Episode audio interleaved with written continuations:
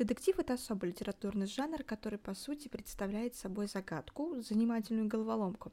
И если читатель выбирает для чтения этот жанр, то он, вероятнее всего, намерен поломать голову, принять участие в интеллектуальной игре, поиграть в которой его приглашает сам автор. Одним из самых известных писателей, работающих в жанре классического детективного романа, была Агата Кристи. Именно ее жизни и творчеству будет посвящен этот выпуск. Какой же была эта женщина, прославившие своими детективными историями, которыми до сих пор зачитываются во всем мире. Обратимся же к страницам биографии талантливой английской писательницы Агаты Кристи. С вами исторический блог «Сквозь время». И, конечно же, что вы должны делать? Подписаться на канал, YouTube, Telegram, ВК. И да, у нас еще есть внизу небольшой такой бонус, это касаемо того, что есть донаты, и вы можете оставить свою поддержку нашему каналу, чтобы мы развивались и делали для вас выпуски. А выпусков будет очень много. Ну, а мы с вами приступаем к биографии, а точнее истории Агаты Кристи. И да, в сегодняшнем выпуске обязательно поговорим про ее героев, которые стали настолько популярными во всем мире, что, мне кажется, они еще будут на очень много-много лет в нашей жизни. Первое, с чего хотелось бы начать, это детство, юность и первое замужество Агаты Кристи. А, в небольшом английском городке Торки в графстве Девон 15 сентября 1890 а, года в семье мистера и миссис Миллер появился третий ребенок. Девочку назвали Агата Мэри Клариса или просто Агата – Семья была обеспеченной, они жили в большом старинном особняке, который был окружен старым садом. У Агаты было все, чего только мог желать ребенок. Родители ее баловали и вообще ни в чем даже не отказывали. Единственное, чего, возможно, не хватило девочке в детстве, это друзей которых у нее было не особо так много, ввиду того, что образование она получала преимущественно домашнее. Играть в игрушки Маленькая Агата не особо любила, зато много времени проводила в саду. У нее было очень богатое воображение, и она любила разговаривать с деревьями и живущими в саду какими-то таинственными существами. Когда это заметила мать, она очень забеспокоилась, э, но оказалось, что Агата беседовала с героями сказок, которые ей читали на ночь. А еще чаще она разговаривала с Алисой из книги Льюиса Кэрролла – это была ее самая любимая подруга. Еще девочка очень любила своего отца, который посвящал немало времени воспитанию своей любимой дочери и часто играл с ней шарады и какие-то арифметические головоломки. Ну, отсюда вы можете, кстати, проследить такую тенденцию, почему мы, когда читаем э, детективный рассказ Агаты Кристи, мы начинаем, вот есть такой процесс, что думать, тот преступник, нет, вот другой преступник, то есть такая вот головоломка, которую нам надо решить. А, и именно получается, благодаря отцу, Агаты Кристи, у нее произошла любовь к вот к этим логическим загадкам, которые потом она будет вообще использовать в дальнейших своих э, во всех детективах. А, домашнее образование, которое получила девочка, было своеобразным. Почему? Так как мать считала, что девочкам вообще рано, очень вредно, вредно рано учиться грамоте, потому что поэтому до 8 лет Агату не учили ни читать, ни писать, и в своих рукописях а, потом в дальнейшем писательница еще как-то допускала очень много даже ошибок. А, литература, литература это дело такое сугубо индивидуальное, и как э, нельзя лучше подходила девочке с таким вот буйным воображением, ну и где-то склонностью, где-то даже к одиночеству. И особое влияние на формирование литературного стиля Агаты Кристи оказали произведения, конечно же, другого прекрасного писателя Артура Конана Долли, про которого у нас тоже будет с вами выпуск, мы будем про него разговаривать, и, конечно же, про его героя Шерлока Холмса, так что готовьтесь. А, она зачитывалась его рассказами, и также она любила Эдгара По. Если вы хотите выпуск про Эдгара э, По, то обязательно поставьте лайк данному выпуску, и мы уже поймем, что вы хотели бы, э, либо напишите комментарий, так будет проще, что вы хотели бы выпуск про Эдгара По. Э, то есть Эдгар По, он родоначальник детективного жанра. И у него она научилась прочно удерживать внимание, то есть читателя на протяжении всего действия. Еще одним таким большим талантом, помимо литературы, у Агаты это было пение. В свои детские годы она исполняла не детские песенки, как бы обычно там ребенок может петь, а оперные арии. И вообще она мечтала стать оперной певицей. Однако сделать карьеру певицу Агаты не получилось из-за боязни сцены. И, возможно, из-за того, что в детстве она много времени проводила одна. То есть она была погружена в чтение книг, она выросла стеснительной, нелюдимой, и это отмечали и учителя в школе. И прекрасно зная предмет, выходя к доске, девочка словно не мела. И в результате в школе Агата практически не появлялась. И как же уже упоминалось, образование она получила все-таки домашнее. Талант певицы, можно сказать, пропал ну, даром. И те несколько раз, когда Агата выходила на сцену, ее буквально охватывал паралич. Но мы знаем, что есть такое у многих людей, вот боязнь сцены, то, что человек просто там впадает э, в онемение и не может ничего сказать. И каждый раз мать была вынуждена уносить ее со сцены на руках, ведь от охватившего ее ужаса она даже не могла просто пошевелиться. А потом дома она долго лежала в своей постели и приходила в себя. Э, в 1901 году Умер отец Агаты. Для семьи это была огромная трагедия, то есть невосполнимая утрата, и вскоре за сыном умерла его мать, то есть бабушка Агаты. И хочется отметить, что именно она была таким прототипом, ее бабушка, знаменитой героини книг Мисс Марпл, про которую мы попозже с вами поговорим. И после смерти отца э, главы семейства семья впервые столкнулась с материальными трудностями. Ну и тогда и закончилась эта беззаботная жизнь маленькой девочки. В возрасте 18 лет она развлекалась написанием коротких рассказов, некоторые из которых были опубликованы и в пересмотренной форме там, в 1930-х годах английским драматургом и другом семьи Иданом э, Филипсоном. А, во время Первой мировой войны Агата работала медсестрой в отряде добровольной медицинской помощи в госпитале Международного Красного Креста в Торке. Ей нравилась эта профессия, и она отказывала, а, ну, то есть отзывалась о ней как об одной из самых полезных профессий, которой может заниматься человек. Она трудилась также фармацевтом в аптеке, что впоследствии тоже наложило отпечаток на ее творчество. 83 преступления в ее произведениях были совершены посредством отравления. Ну, как говорится, если ты хочешь написать хорошую книгу, надо в этом разбираться э, в каких-то вещах, чтобы не было потом у читателя каких-то моментов, что что-то здесь не так. Первый раз Агата вышла замуж в канун Рождества 1914 года за полковника Арчибальда Кристи, пилота Королевского летного корпуса, с которым познакомилась в 1912 году. А он еще был лейтенантом. И, а уже вскоре после женитьбы 27 декабря 1914 года Арчи вернулся на военную службу во Францию и на протяжении войны супруги почти не виделись.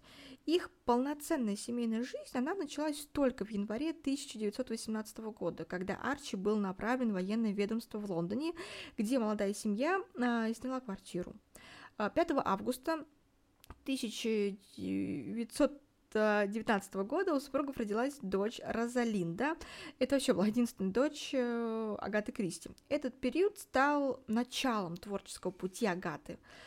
Э, в 1920 году был опубликован ее первый роман «Загадочное происшествие в Стайлсе». И есть предположение, что причиной обращения Кристи к детективу был спор со старшей сестрой Мадж, уже привявший, ну, прививший себя как литератор что она тоже сможет создать что-то достойное публикации. Только в седьмом по счету издательстве рукопись напечатали тиражом в 2000 экземпляров. Начинающая писательница получила 25 фунтов стерлингов касаемо гонорара. А в 1922 году Вместе с мужем Агата Кристи совершила кругосветное морское путешествие по маршруту, смотрите, Великобритания, Бискайский залив, Южная Африка, Австралия и Новая Зеландия, Гавайские острова, Канада, США, Великобритания. Правда, даже нам захотелось, я думаю, сейчас такое морское путешествие. Было бы очень интересно. Главное, чтобы никаких там преступлений не происходило. Ну а теперь мы перейдем к самому загадочному эпизоду в жизни Агаты Кристи. Это ее исчезновение. Касаемо исчезновения Агаты Кристи, это прям, мне кажется, какой-то один из эпизодов ее книг, правда? А в 1924 году Агата была уже очень известна в литературном мире, однако в семейной жизни она была все-таки несчастлива. Муж не проявлял вообще никакого интереса к ее творчеству, холодность мужа списывалась на его занятость, там усталость. Они были женаты уже долгое время и не имели каких-то там финансовых трудностей, были очень успешны. А, в 1926 году супруги переехали в Саннидейл, престижный пригород Лондона – Однако переезд принес Агате разочарование. В Саннидейле, с одной стороны, не было уюта ее родного Торки, а с другой – увлекательной, шумной лондонской суеты, то есть то место, которое вы бы не могли бы назвать то есть своим домом, где вам просто некомфортно. Здесь время шло слишком размеренно, и казалось, что оно все как вот, знаете, замерло, и ты находишься просто в каком-то, мне кажется, как день сурка – и получается, что муж то и дело пропадал то на работе, то игрой в гольф. И в результате Агата стала себя называть вдовой гольфа. Правда, вот даже в стиле Агаты Кристи эта фраза. И к 1926 году Агата Кристи была уже известной писательницей, хотя жанр, в котором она работала, был относительно молодой. А, родоначальником, как я вам уже говорила, детективного жанра был Эдгар По. Но с тех пор детективы во многом изменились, и мы тоже с вами можем последить трансформацию детективного жанра. Если отступить, конечно, да, вот сейчас я с радостью могу взять и перечитать Агату Кристи, то есть мне как-то время для меня не властно. Но какие сейчас выходят новые детективы? Какие-то выходят очень стандартизированные, но что-то все-таки в них меняется, где-то вот уже прослеживается какая-то тоже своя тенденция. И касаемо жанра, так, то есть э, как жанр детектив приобрел определенные нормы и правила. Смотрите, во-первых, читатель не должен был догадаться до самого конца произведения, кто же истинный преступник, и при этом он должен был быть в курсе всех имеющихся улик. Во-вторых, но об этом я уже умолчу, так как надеюсь, что вы понимаете касаемо преступника, что вы прочтете один из самых, мне кажется, классных эм, э, рассказов Агаты Кристи, ее романов, почему, мне кажется, самый лучший касаемо преступника. И где же Агата Кристи нарушила вот эти общепризнанные нормы этого сложившегося жанра, как бы вот то, что вот в нашумевшей ее книге «Убийство Роджера Эйкройда». Господи, это самое, мне кажется, классное произведение. Я, кстати, собираю книги Агаты Кристи, в мягком переплете, да, я хочу собрать полную коллекцию рас... романов детективных, чтобы, как говорится, у меня сохранилось на долгую память, потому что это очень интересно, и, кажд... и я с радостью это тоже все перечитываю. Определенно это произведение касаемо убийств Роджера Кройда стало сенсацией. И именно оно сделало Кристи знаменитой. В то же время книга получила много негативной критики, которую Гата воспринимала очень болезненно. Сюжет для произведения ей подкинул Ро лорд Луи Маунтбеттон двумя годами ранее. Будучи поклонником ее таланта, он написал ей письмо, в котором предложил идею для сюжета. Позже писательница его отыскала и передала ему роман со своим автографом. Лорд же с благодарностью принял его и отметил, что считает это произведение лучшим из лучших. И самым тяжелым периодом в жизни Агаты стал как раз 1926 год. Э, в период, в первую очередь, из-за волны критики, которая обрушилась на нее после недавно вышедшей книги, а во-вторых, из-за болезни старшего брата Монти Миллера, который с молодостью увлекался наркотическими веществами, которые, сразу говорю, принимать нельзя и не надо, потому что это разрушит ваше здоровье. Вообще это все очень вредно. Ну и к 50 годам он лишился всего, и как последствие он оказался в психиатрической больнице. Вот видите, к чему все приводит вот такое вот пагубное влияние. И третьим несчастьем стало заявление ее супруга, вот представьте, на фоне вот этого всего о разводе. То есть ее муж Арчи захотел развод. И последним ударом для Кристи вообще стала смерть ее дорогой матушки. То есть представьте себе, какой у нее был тяжелый год, что ну чисто даже психологически, даже любому обычному человеку это очень сложно выдержать. А, одно несчастье с другим сказалось на ее эмоциональном состоянии. И 4 декабря 1926 года знаменитая писательница исчезла. Да? И дома она оставила записку, в которой просила винить своей смерти изменившего ей супруга. Однако эта уловка не сработала, и первым, кто обнаружил это письмо, был сам Арчи, который не замедлил от него избавиться. А, поднялась паника, новость облетела всю Англию и Европу. В поисках Кристи участвовал сам Артур Конан Дойль. На 11 день поисков в полицию поступила новость, что девушку, похожую на Агату Кристи, заметили в одном из отелей Хэроу Грейта, и девушка была зарегистрирована под именем Тереза Нил из ЮАР. И на место немедленно прибыла полиция вместе с Арчи. Агата не стала отпираться, но заявила, что ничего не помнит из того, что происходило с ней в последние дни. Была ли это временная амнезия или заговор против мужа, так и остается неизвестным. А, подруга Агаты говорит, что она это сделала из мести, дабы проучить мужа и заставить его вернуться. Однако медики подтвердили амнезию, и всю зиму Агата находилась в больнице на Харли-стрит, где ей ну, пришлось пройти курс восстановления памяти с помощью гипноза. Память постепенно возвращалась к ней, она вспоминала свое имя, имя мужа, даже стала вспоминать сюжет своих романов. А, в 1927 году Агата победила болезнь и вышла из больницы здоровым человеком. Врачи определили амнезию как результат сильного психологического потрясения. По рассказам самой Кристи, она сначала она действительно хотела проучить мужа, но потом память сыграла с ней злую шутку, и она, выйдя из своей машины, вообще ничего не смогла даже вспомнить. Тогда она с одной только сумочкой в руках отправилась в ближайший отель, чтобы прийти в себя и вспомнить, что произошло. Ее слова подтверждают объявление в газете, которое сотрудники отеля помогли ей разместить, и в котором говорилось «Прошу откликнуться друзей и близких Терезы Нил из ЮАР». И события жизни писательницы привлекли ну, естественно, общественное внимание. Журналисты пытались узнать подробности этой истории, однако Агат Кристи вообще не, не ожидал такого повышенного внимания к себе. И Устав от бесконечных расспросов и вмешательств в свою личную жизнь, она твердо заявила, что не будет никому давать никаких интервью. И летом 1928 года семья Кристи официально прекратила свое существование.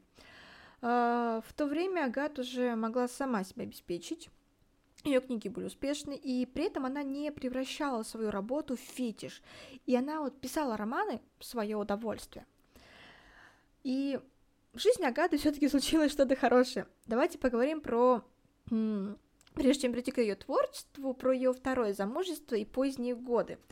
Чтобы отвлечься от э, недавнего, получается, развода и шумихи, которая сопровождала ее, исчезновение в 1928 году писательница Агата Кристи отправилась в путешествие. Она поехала одна на роскошном Восточном экспрессе. Целью поездки был Багдад. И писательнице там очень понравилось, и она вернулась туда в следующем году. Э, в 1930 году, путешествие по Ираку на раскопках в Уре, она познакомилась со своим будущим супругом, археологом Максом Малуэном, э, специалистом по древней Передней Азии. Он был моложе ее почти на 14 лет. 11 а, сентября 1930 года Агата Кристи снова вышла замуж за молодого археолога, с которым она познакомилась на раскопках. А, Максимилиан был, как говорится, его же он сказал, сколько моложе, но поистине любви все возрасты, как говорится, покорны. Это был действительно счастливый брак. Макс э, называл свою жену ангел, причем называл ее так почти всю жизнь.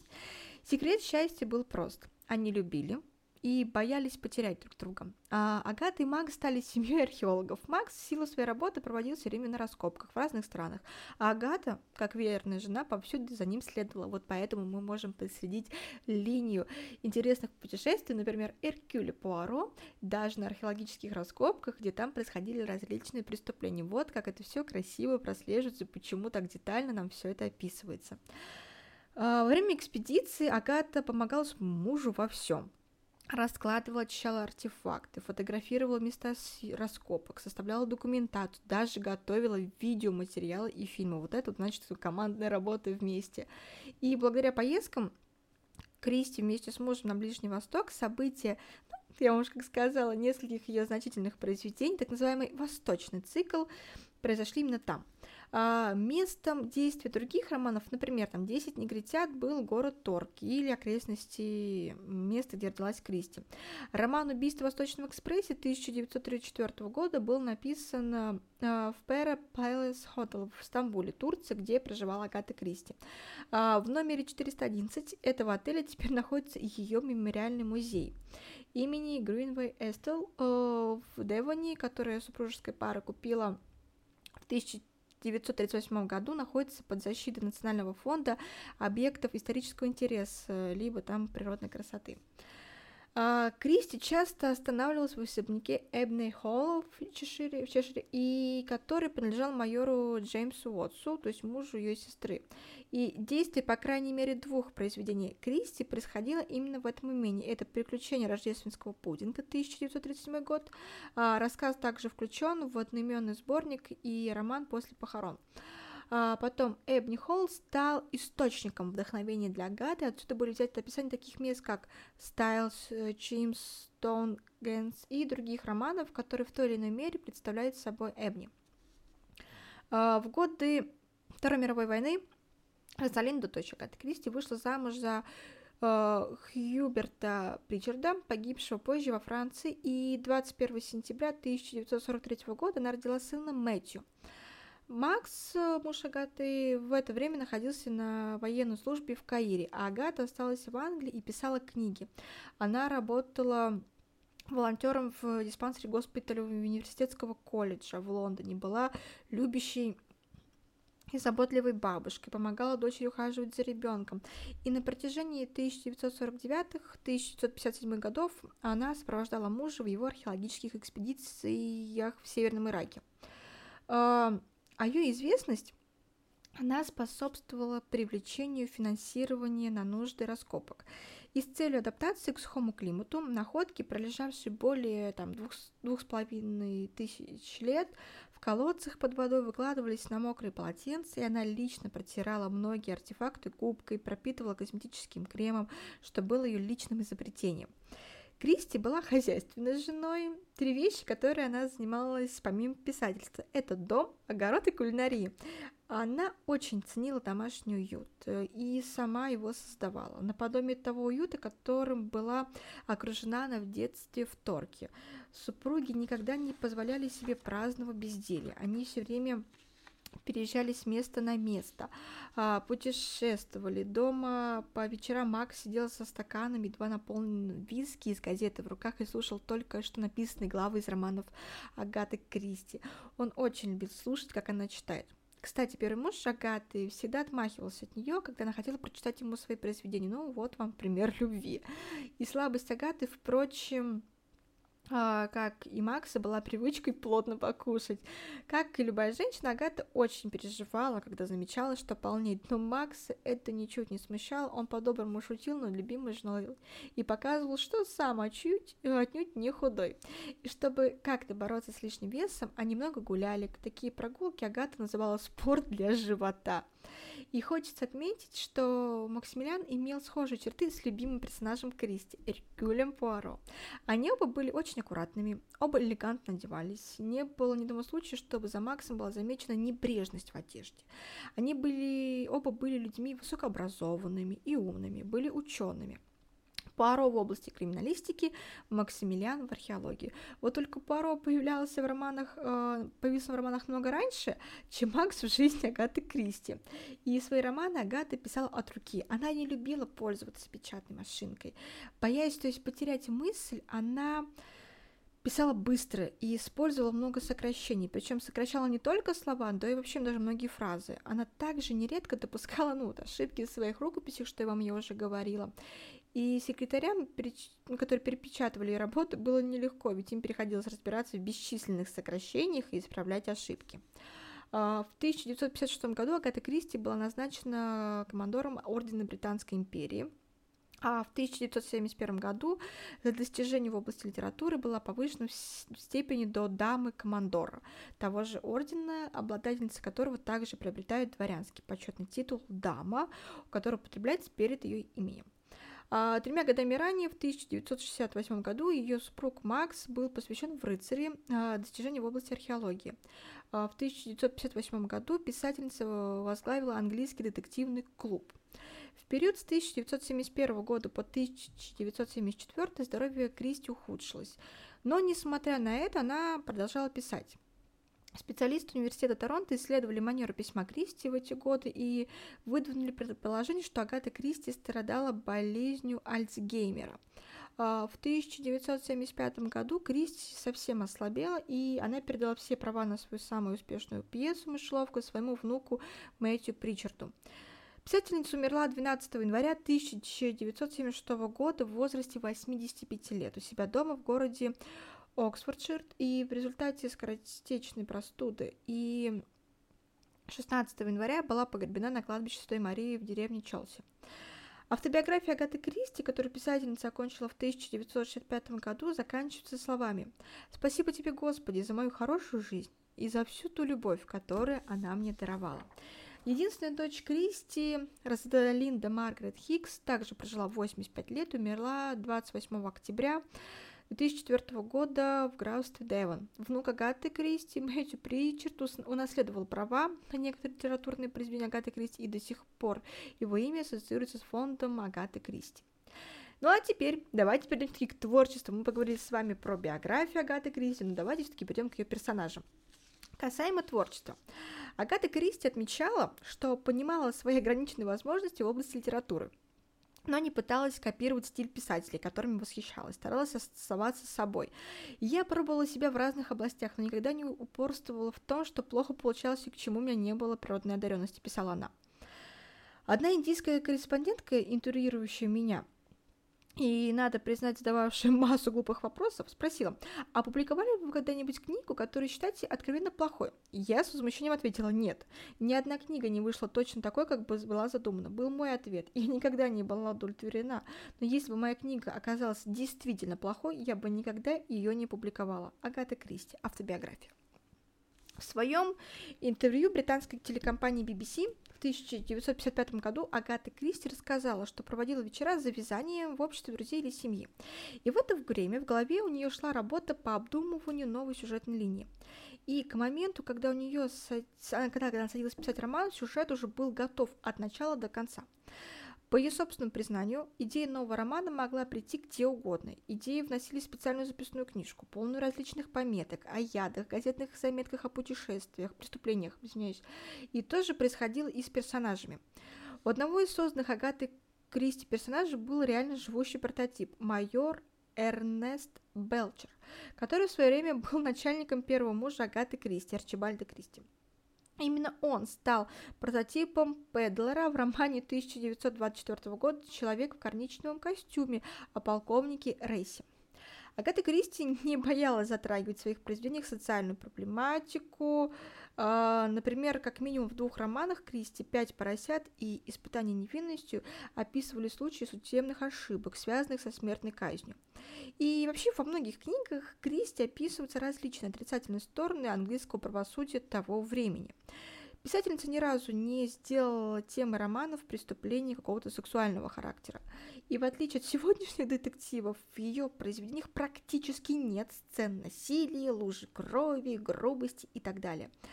Детектив был рассказом с моралью, как и все, что кто и писал и читал эти книги. Я была против преступника и за невинную жертву.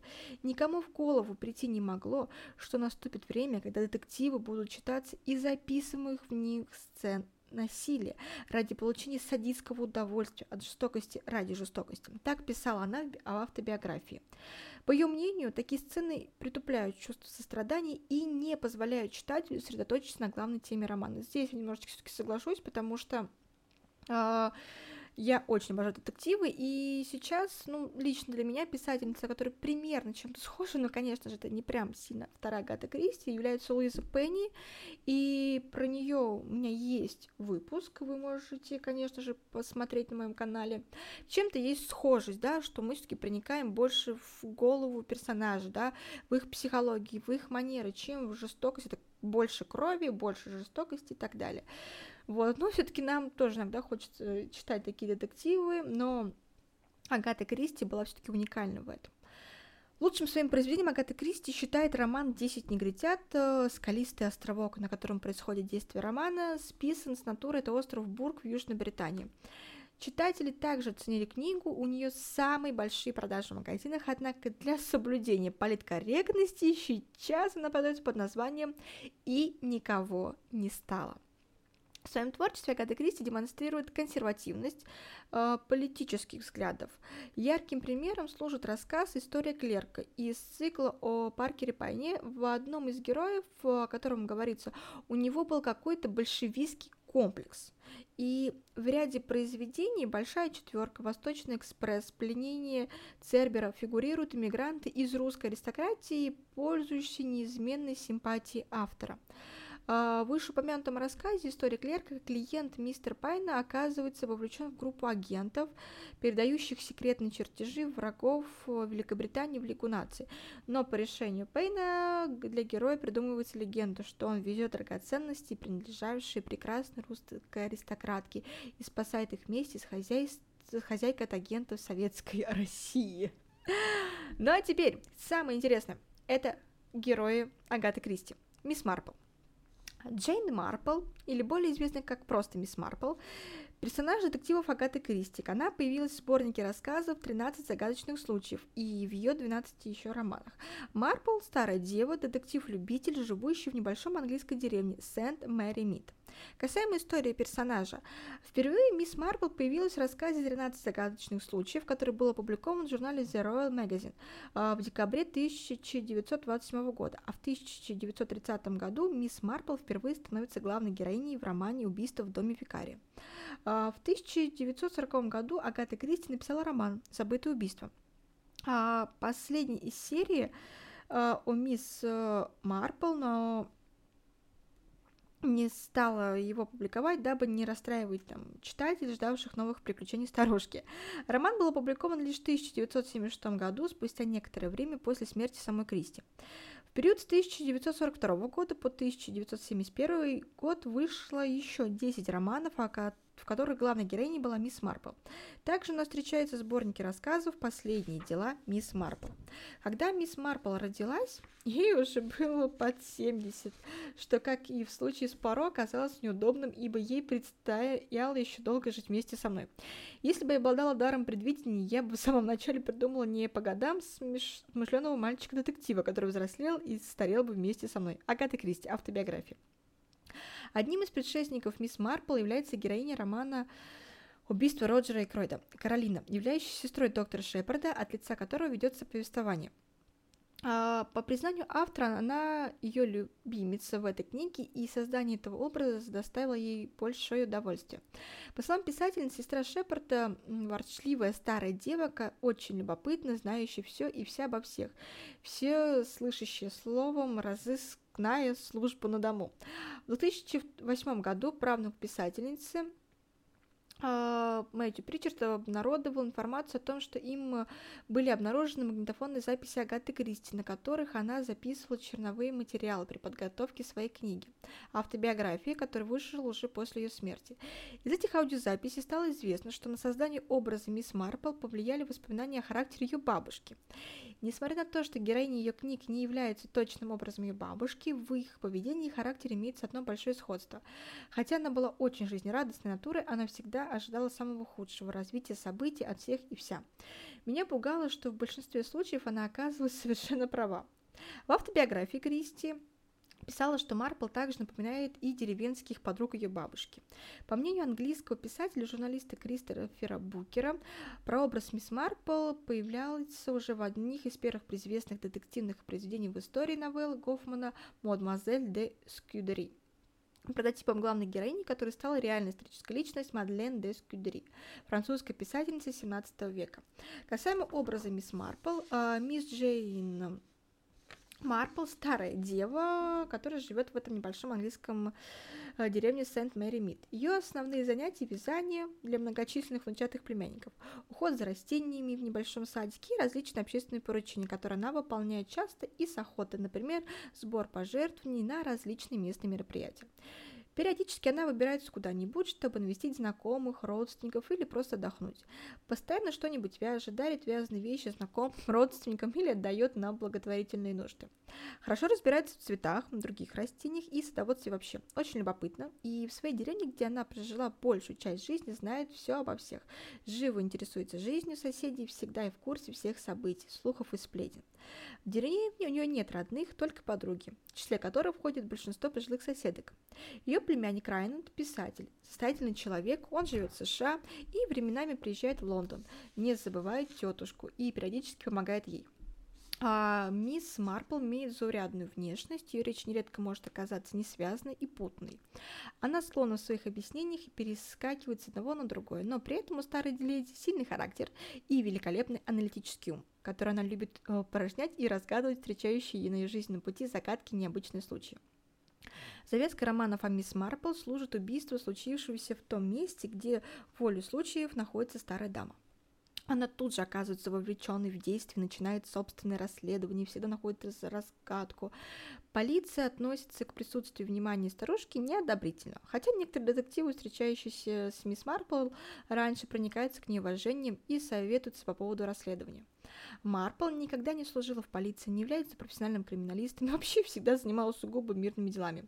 Ее сила как детектива-любителя в остром уме, чрезвычайно широкой информативности, в особенности, когда дело касается происшествий в ее родной деревне, и главное, в превосходном знании человеческой натуры, изучение которой главный интерес мисс Марпл, по ее собственным словам. Для нее одинаково интересны пропажи фунта масла с прилавка молочника и зверское убийство, и то и другое лишь проявление определенных человеческих качеств. Она считает, что характеры и мотивы людей везде и всегда одинаковы, и правильно определив типажи действующих лиц, можно уверенно делать выводы. Поэтому один из ее профессиональных приемов – найти в прошлом родной деревне какой-либо случай, напоминающий расследуемое происшествие, или человека своим поведением, похожего на того, с кем она имеет дело сейчас, и провести параллель между обстоятельствами прошлого и настоящего события. Как недалеки бывают события прошлого от нынешнего преступления, эта параллель позволяет мисс Марпл совершенно точно объяснить случившееся и назвать преступника. Для мисс Марпл характерен здоровый цинизм. Она подозревает всех, независимо от репутации, общественного положения, даже и личных симпатий. Она уверена, что любой человек может совершить преступление, дело лишь за обстоятельствами, которыми подтолкнули это к этому делу. Говорит, что люди, даже полицейские, слишком много принимают на веру, вместо того, чтобы тщательно проверять. А ведь от любого человека можно ожидать чего угодно. Таково сейчас человеческое свойство человеческой натуры. Она оценивает факты и таким, каким их видит, не пытается строить скороспелые версии. Богатый жизненный опыт позволяет ей обращать внимание на детали, которые часто ускользают от профессиональных детективов. Наконец, внешность и манеры, не вызывая подозрений, разговаривать с людьми на самые разные темы. Спрашивать об их подозрениях, разговаривать с людьми на самые разные темы, с, о личной жизни и так далее, родственников, даже денежных делах. Просить показать семейный альбом, задавать множество нескромных вопросов и получать на них ответы. Касаемо мисс Марпл в кино и на телевидении. Смотрите. А, первой актрисой, получается, Э, исполнившей роль мисс Марпл на большом экране была англичанка Маргарет Рутерфорд, подруга Агаты Кристи. Она появилась в образе мисс Марпл в пяти фильмах с 1961 года по 1965. Э, в 1980 году в фильме «Зеркало треснуло» мисс Марпл сыграла Анжела Лэнсбери. Э, в 1983 году в фильме «Тайны четырех дроздов» мисс Марпл сыграла советская эстонская актриса Ита Эвер. Впервые на телевидении мисс Марпл сыграла британская актриса Грейси Филдс в 1986, 1956 году, извиняюсь. И в 1000 В 1970 году на немецком телевидении в образе мисс Марпл появилась Инга Ланген. Американская актриса Хейл Хесс воплотила ее образ в двух телевизионных фильмах 1983 и 1984 годах. Но более всего мисс Марпл известна в исполнении Джоан Хиксон, которая сыграла ее во всех 12 экранизированных романах на канале BBC с 1984 по 1992 год. А, с 2005 года британское телевидение начало показ новой серии сериала «Миссис Марпл» Агаты Кристи, где роль старушки первоначально исполняла Джеральдин Мьюкин, а затем Джулия Маккензи. А, с 2004 по 2005 год на японском телевидении показывается аниме-сериал про Эркюли Пуаро и мисс Марпл. Ну а теперь мы перейдем к моему самому любимому персонажу, это Эркюль Пуаро, и здесь, мне кажется, должна звучать музыка из сериала. Итак, Эркюль Пуаро литературный персонаж э, английской писательницы Агаты Кристи. А, частный детектив, бельгиец по происхождению, главный герой 33 романов, 54 рассказов и одной пьесы, изданных между 1920 и 1975 годами, и поставленных по ним фильмам, телесериалам и театральных, театральных и радиопостановок. Пуаро наряду с мисс Марпл является одним из двух главных героев произведения Агаты Кристи. В настоящее время серию продолжает другая английская писательница Софи Ханна, которая на 2019 год опубликовала три детективных романа об Эркюле Пуаро. Касаемо внешнего вида и личных качеств, Эркюль Пуаро небольшого роста, с такой яйцеобразной головой, черными волосами, которые с возрастом он начинает красить. Некоторые экранные воплощения изображены там лысеющими, кошачьими глазами зеленого цвета, строго ухоженными одежду, обувью, лакированными именно кожаными туфлями и усами, которые являются предметом его гордости. А, манера Пуаро одеваться с годами оказывается устаревшей, но он не отказывается от нее. Пуаро всегда держит свое жилище в чистоте, в его доме царит идеальный порядок и все стоит на своих местах. Его одежда всегда чиста, на нем нет ни единой пылинки, это почти маниакальная страсть к порядку, помогает ему и в раскрытии преступлений. Пуаро очень пунктуален, носит с собой карманные часы, он всегда придерживается строго определенного баланса в банковском счете 40, 444 фунта, 4 шиллинга и 4 пенса. Пуаро не отличается скромностью, открыто называет себя великим человеком. Ну, в сериале с Дэвидом Суше в главной роли показана эта черта является для Пуаро вообще своего рода маска, которую сыщик ну, прикрывает свою этим уязвимость. Э, расследование он старается завершить драматическим финалом, иногда даже с театральными элементами. Именно поэтому он никогда не посвящает свои э, выводы ни капитана Гастингса, ни инспектора Джепа, а остается все, поставляются подробности решения очередной головоломки на последний акт. А, раскрывая в процессе расследования семейной драмы и любовной тайны даже некоторые незначительные преступления, он делает их достоянием общественности только по крайней необходимости. А, графиня Вера Русакова – это даем в нее любовь Пуаро в романе «Большая четверка». За все время проживания в Англии Пуаро ни разу не интересовался женщинами, но он сам говорил, что женщина – его слабость. Он не влюблялся ни в кого. Сыщик Влюбился лишь однажды в Бельгии, когда был молод и работал в полиции, в девушку по имени Вирджиния Месснер. Но этот роман не был удачным. Поро хорошо владеет английским, но никак, иногда говорит с сильным акцентом, забывая отдельно английские слова. Он объясняет это в романе «Трагедия в трех актах», когда он говорит с сильным акцентом, все начинают думать, что он просто иностранец, который даже не умеет говорить на английском, и не обращают на него внимания. Это помогает Пуаро поймать убийцу, не спугнув его. Касаемо биографии, сам Поро в книге «Трагедия трех актов» рассказывает, что в юности я был э, беден и имел много братьев и сестер. Некоторое время работал в полиции в Бельгии. Потом началась война, я был ранен, меня отправили в Англию на лечение, где я остался. Пуаро – это бельгийский иммигрант, бывший полицейский. Это послужило объяснением в первой книге о нем – и вообще первый роман писательницы «Загадочное пришествие в Стальзе». Почему такой опытный детектив находится в сельской местности без работы? Ведь Бельгия во время действия и написания романа 1916 год опубликовано было в 1920 году, была оккупирована Германией во время Первой мировой войны. Агата Кристи писала в своей автобиографии, что в городе Торки, где она жила, было много бельгийских иммигрантов. Есть много версий о том, почему сыщика зовут Эркюль, то есть это французская манера имени Геракл. Указывали на Эркюля Попо образ писательницы Марии Белла Лаунс, другие говорили об Эркюле Фламп Гильберге, Честестерона, а, выдвигалась версия происхождения фамилии Пуаро от месье Пуаре, отставного бельгийского полицейского, жившего в Лондоне. Фрэнка Эванса Хуайла. А, Пуаре – это весьма распространенная французская фамилия, но Пуаро нет. Пуаро по-французски звучит э, созвучно Луку Парею. А предшественники Пуаро в детективном жанре были Агюст Дюпен Эдгара По и Шерлок Холмс а, а, Артура Конана Дойля. Указывают на сходство Пуаро с инспектором Анно Альфреда Мейтсона. Некоторое время Пуаро, как частный детектив, удержал свое детективное агентство, где работала мисс Лемон. А, действие многих романов начинается именно там. А, последние дела Пуаро, в описании которых фигурирует детективное агентство, опубликованы в сборнике «Подвиги Геракла». В последующих произведениях детективное агентство не упоминается. Однако Пуаро все равно выступает именно как профессиональный частный детектив, а не любитель. А, Поро становится знаменитым на всю Англию, выполняет даже расследование государственной важности. Он раскрывает очень много дел и почти никогда не ошибается. Единственное его поражение происходит в Бельгии в 1893 году и описывается Агатой Кристи в рассказе «Коробка шоколада», а также упоминается в романе «Загадка Эдхауза». Несколько раз Поро пытается уйти со сцены, но преступления настигают его везде, где бы он ни появлялся. Уже в первом романе Пуаро был достаточно пожилым человеком и прожил после того еще десятилетия. Тем не менее, сама Агата Кристи ни разу ни в своих произведениях, ни в комментариях не высказывала никаких намеков на точный возраст или дату рождения Пуаро. События романов Агаты Кристи происходят в то же время, в котором они были написаны, если другое специально не было оговорено. Таким образом, получалось, что Пуаро очень медленно стареет и формально вообще прожил более 100 лет. Еще в 1930 году Агата Кристи назвала Пуаро невыносимым, а в 1960-м мерзким и напыщенным, утомленным, эгоцентричным, малодвижным и маленьким лицемером. Но читатели любили его. И Кристи не покидала персонажа, считая это своей обязанностью перед ним. Кроме того, писательница защищала образ Паро от вольных правок редакторов и своевременное, там, современное и так, когда его пытались делать более современным в сценических постановках, особенно после выхода трилогии фильмов 1931 по 1934 годов, где роль сыщика исполнил актер Остин Тревор э, в образе без усов вообще даже.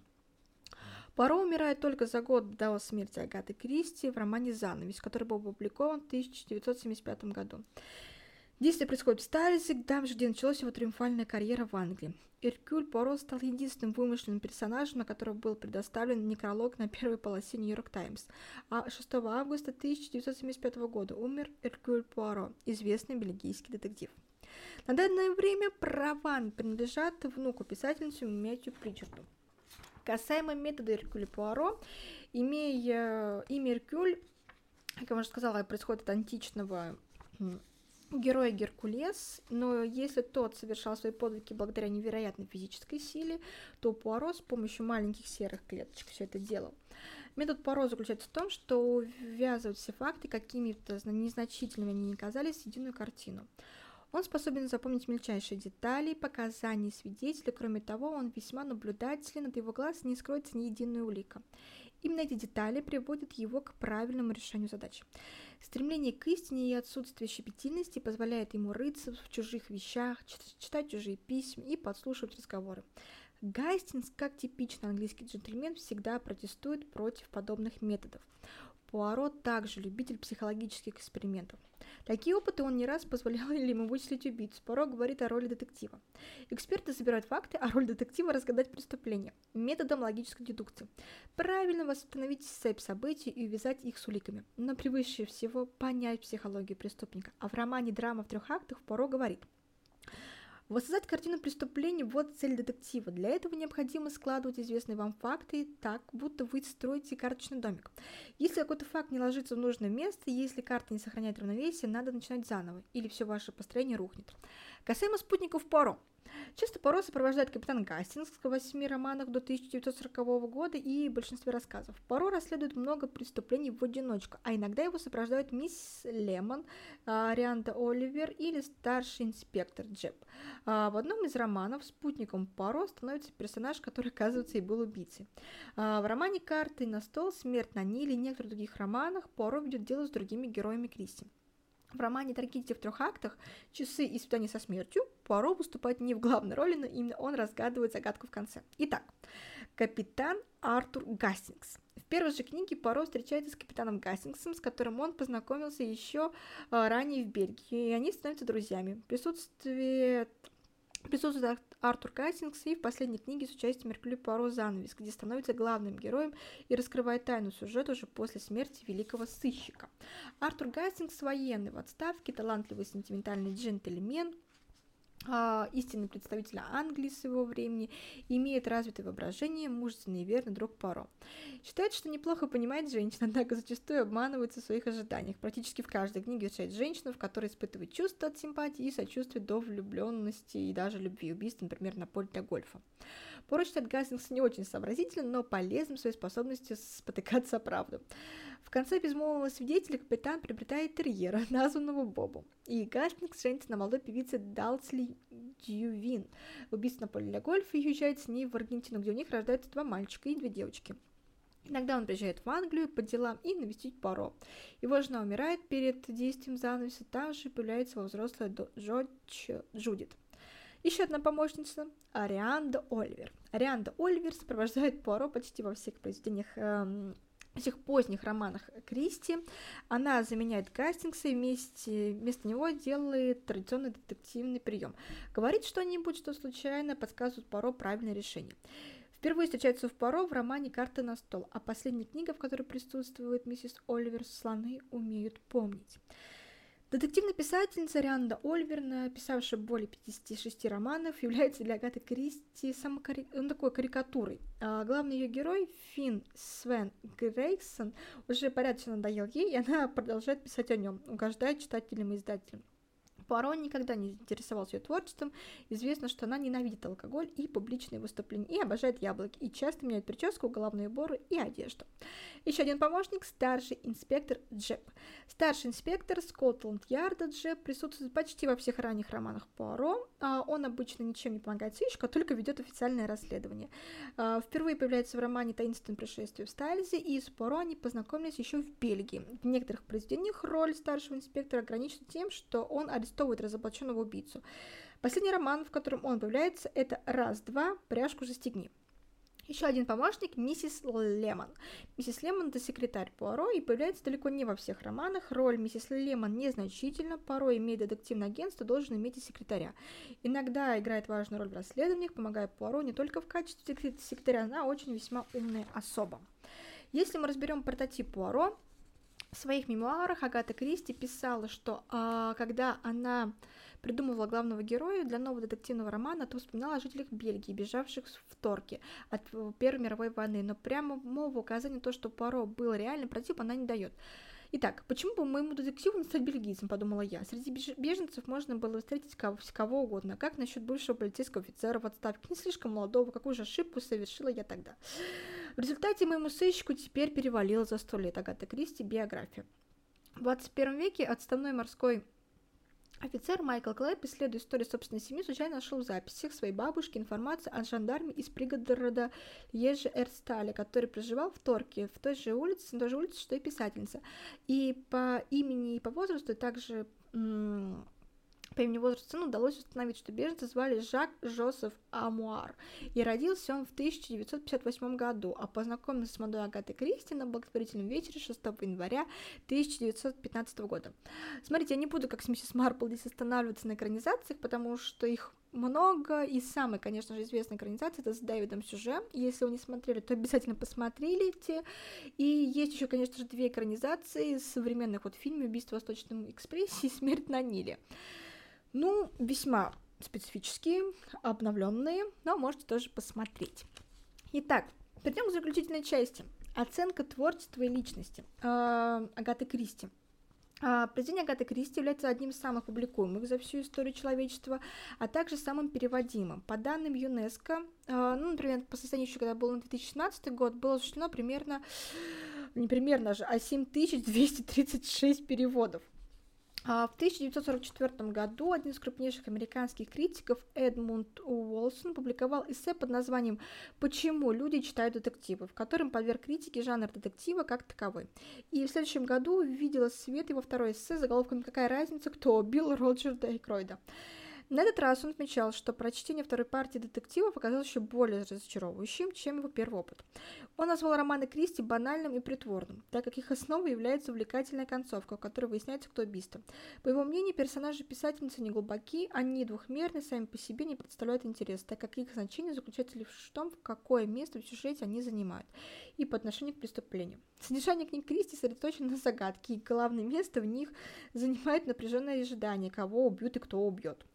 Раймонд Чандлер, критикуя классический детектив в своем известном эссе «Простое искусство убивать» 1044 года, резко отрицательно отзывался о ее творчестве, критикуя ее на примере одного из самых известных ее произведений «Убийство в Восточном экспрессе».